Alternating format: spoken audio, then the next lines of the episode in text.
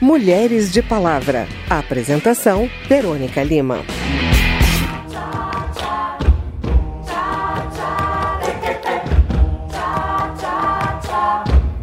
Senado aprovou o adiamento das eleições municipais deste ano, inicialmente previstas para outubro, em decorrência da pandemia do novo coronavírus. Se a decisão for confirmada pelos deputados, o primeiro e o segundo turno serão realizados nos dias 15 e 29 de novembro. Enquanto isso, Mulheres de Palavra traz uma série de duas entrevistas sobre mandatos coletivos, uma novidade das últimas eleições e que já existe em diversas câmaras municipais e assembleias legislativas. Também chamada de mandato compartilhado, a iniciativa consiste na candidatura de várias pessoas a apenas um mandato em cargo legislativo. Pela lei brasileira, apenas um nome pode ser apresentado na urna, mas as candidaturas coletivas deixam claro que mais de uma pessoa vai atuar no eventual mandato. Na primeira entrevista, o repórter Márcio Aquiles Sardi ouve a avaliação da socióloga e mestre em ciência política Karin Verwurt sobre os resultados políticos dos mandatos coletivos.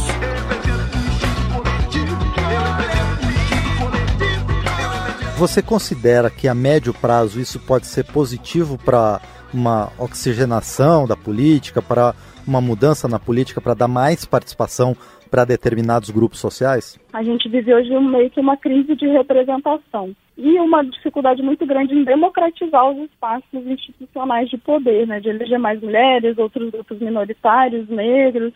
Essa questão dos mandatos coletivos é bem interessante, porque ele facilita um pouco a entrada de, de grupos minoritários, né? Que a gente percebe é que assim você tem mais mulheres entrando na política através de mandatas, né? Que elas chamam de mandatas coletivas. Sim. Você tem em Pernambuco, você tem aqui em São Paulo. Qual que é as facilidades que vêm, né? Os pontos positivos dos mandatos coletivos. Você consegue juntar grupos de pessoas e isso facilita na hora de você executar uma campanha eleitoral, né? Uma campanha política que é muito complexa demanda muita energia geralmente demanda muito dinheiro, mas se você tem mais pessoas, você consegue acessar diferentes bolhas sociais, você consegue fazer campanhas maiores. Bem, você citou também numa, num comentário anterior, Karen, sobre uma perspectiva né, positiva para as mulheres, para a participação das mulheres na política a partir da construção desses mandatos coletivos.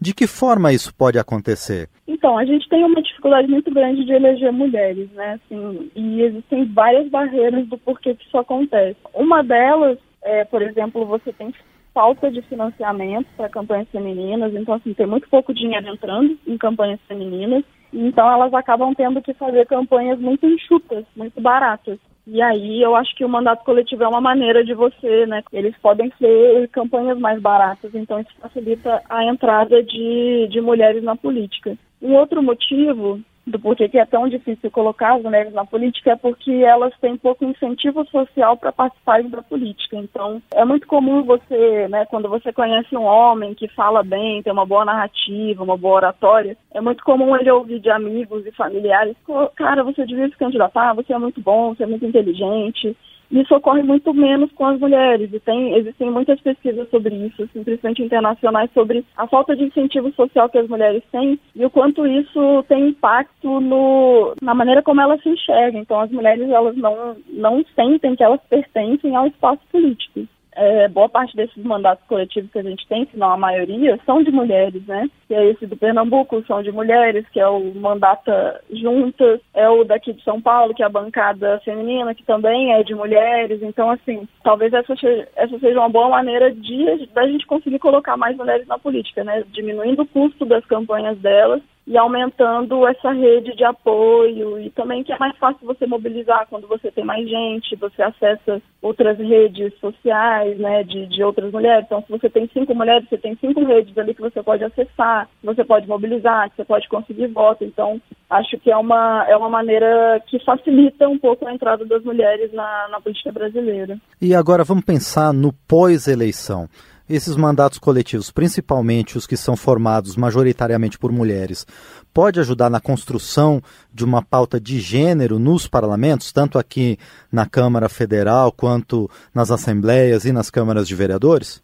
Olha, com certeza, eu acredito que sim. Elas geralmente atuam muito nessa pauta, né, feminina, de, de direitos das mulheres, mas eu diria até, eu diria até além. Eu acho que esses mandatos coletivos, eles podem ajudar na construção de políticas públicas bem diversas e aí é, tentando resolver problemas não só de gênero, mas outros tipos de problema, outros tipos de desigualdade social, de raça que a gente tem no país, porque o que acontece também nesses mandatos coletivos é que esses grupos eles têm especialidades muito diferentes. Isso é muito interessante. Então, você tem ali alguém que é especialista em educação, você tem alguém que é especialista em gênero, você tem alguém que é especialista em saúde. Então, isso é muito bom porque você tem uma diversidade muito grande dentro do time que está pensando a construção da política pública.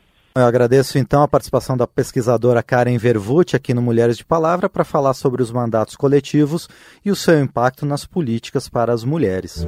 Namoro legal. Ah, bateu a paixão e está difícil definir o seu espaço? Pergunte a si mesma: quem são as pessoas mais importantes da minha família? Quem são meus amigos? O que eu gosto de fazer no meu tempo livre? Qual é o meu lugar preferido? O que me faz sentir atraente? Quando estou nervosa, o que me acalma? O que me destaca? Qual é o meu maior dom? Cuide do seu território. Ele é a sua essência. Aprenda a identificar.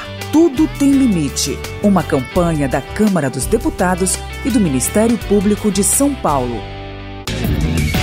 Inspirações.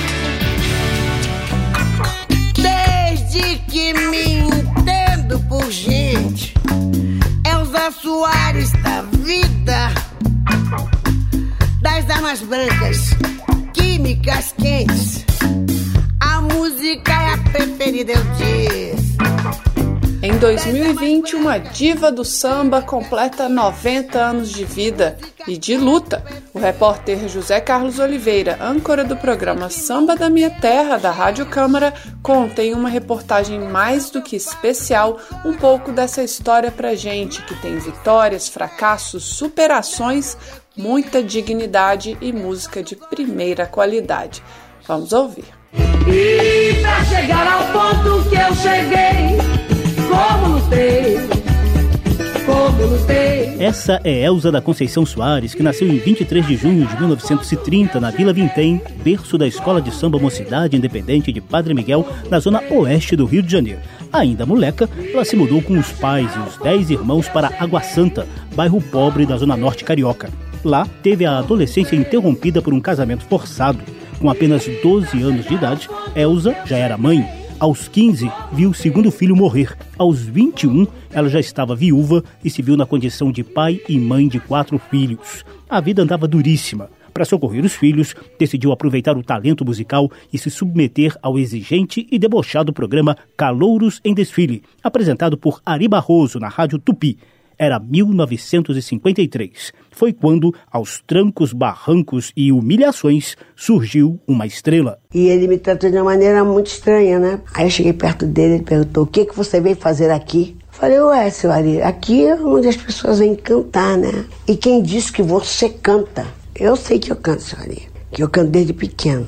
Aí ele falou assim: então me responda uma coisa: de que planeta você veio? O auditório rindo cada vez mais forte, né? A coisa já pegou mais forte, eu disse, do mesmo planeta seu, seu Ari. Eu já, já estava com raiva, né? Ele disse, e qual é o meu planeta? Eu falei, planeta fome. Quando eu falei planeta fome, eu já estava quase que chorando de raiva. Quem estava rindo muito já se sentou, ficou sentadinho. Quando eu comecei a cantar, já quase no final da música, ele veio, veio me abraçou e disse, senhoras e senhores, neste exato momento acaba de nascer uma estrela. O primeiro disco só viria em 1960, Se Acaso Você Chegasse, lançado pela gravadora Odeon e com faixa título assinada por Lupicínio Rodrigues. E daí em diante, essa mulher não parou mais. São quase 50 álbuns lançados, inúmeros sucessos emplacados em vários ritmos, duetos com ases da música nacional e internacional e até composições próprias, como é o caso da autobiográfica Lata d'Água.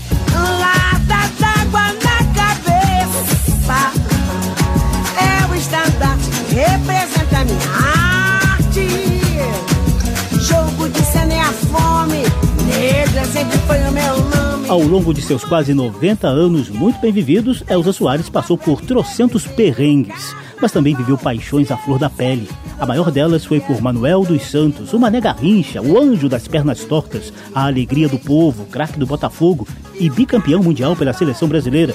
Com Garrincha, Elza viveu um romance de 17 anos com imensos altos e baixos, envolvendo paixão, alcoolismo e críticas alheias, como ela desabafou em entrevista ao programa Roda Viva da TV Cultura. Não, eu não apanhava do Garrincha. Eu não entendia que o alcoolismo era doença. E quando o Mané bebia em excesso, eu queria protegê-lo. Mas ele pesava muito mais que eu. Mas não que ele fizesse isso por maldade, que o Mané era um passarinho. O Mané foi a figura mais dócil que eu já vi em toda a minha vida. E a pessoa mais difícil de ser conduzida. Porque quando bebe, você sabe que é o médico e o monstro. 17 anos. E acabei trazendo a filharada dele toda para minha casa. Né? Tentei educá-las, colégio. Mas foi uma cobrança terrível, uma cobrança tão grande que passavam, davam um tiro na minha casa, mandar embora desse país, eu não entendi nada até agora. A alegria do povo entrou no gramado do meu coração. Elza da Conceição Soares é daquelas mulheres para se reverenciar com todo respeito e devoção. Ela acaba de ser homenageada com pompa no Carnaval Carioca por sua escola de coração, a Mocidade Independente de Padre Miguel, que ela mesma já havia reverenciado décadas atrás.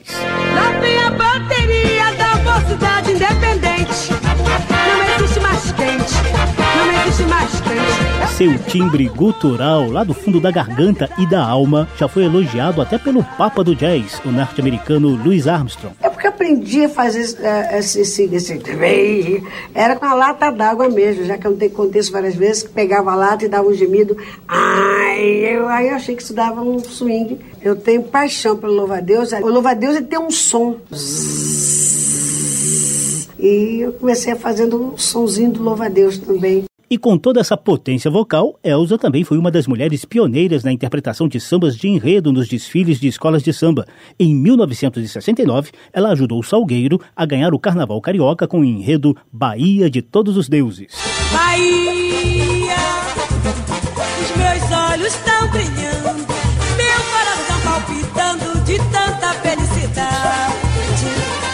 Também emprestou esse mesmo canto para denunciar algumas das mazelas sociais do Brasil.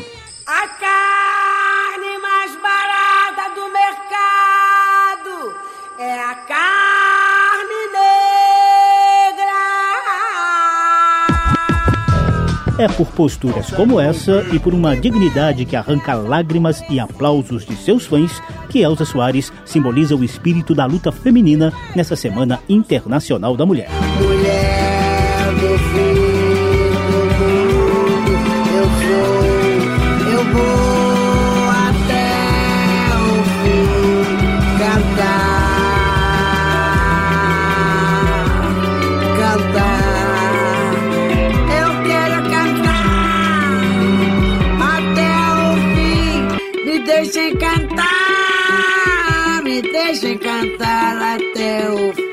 Da Rádio Câmara de Brasília, José Carlos Oliveira.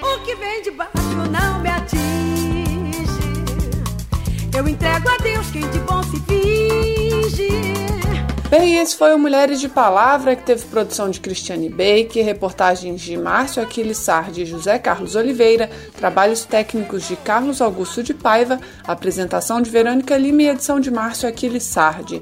Se você tem alguma dúvida, mande pra gente. O e-mail é rádio.câmara.leg.br e o WhatsApp é 61 999 7890 80.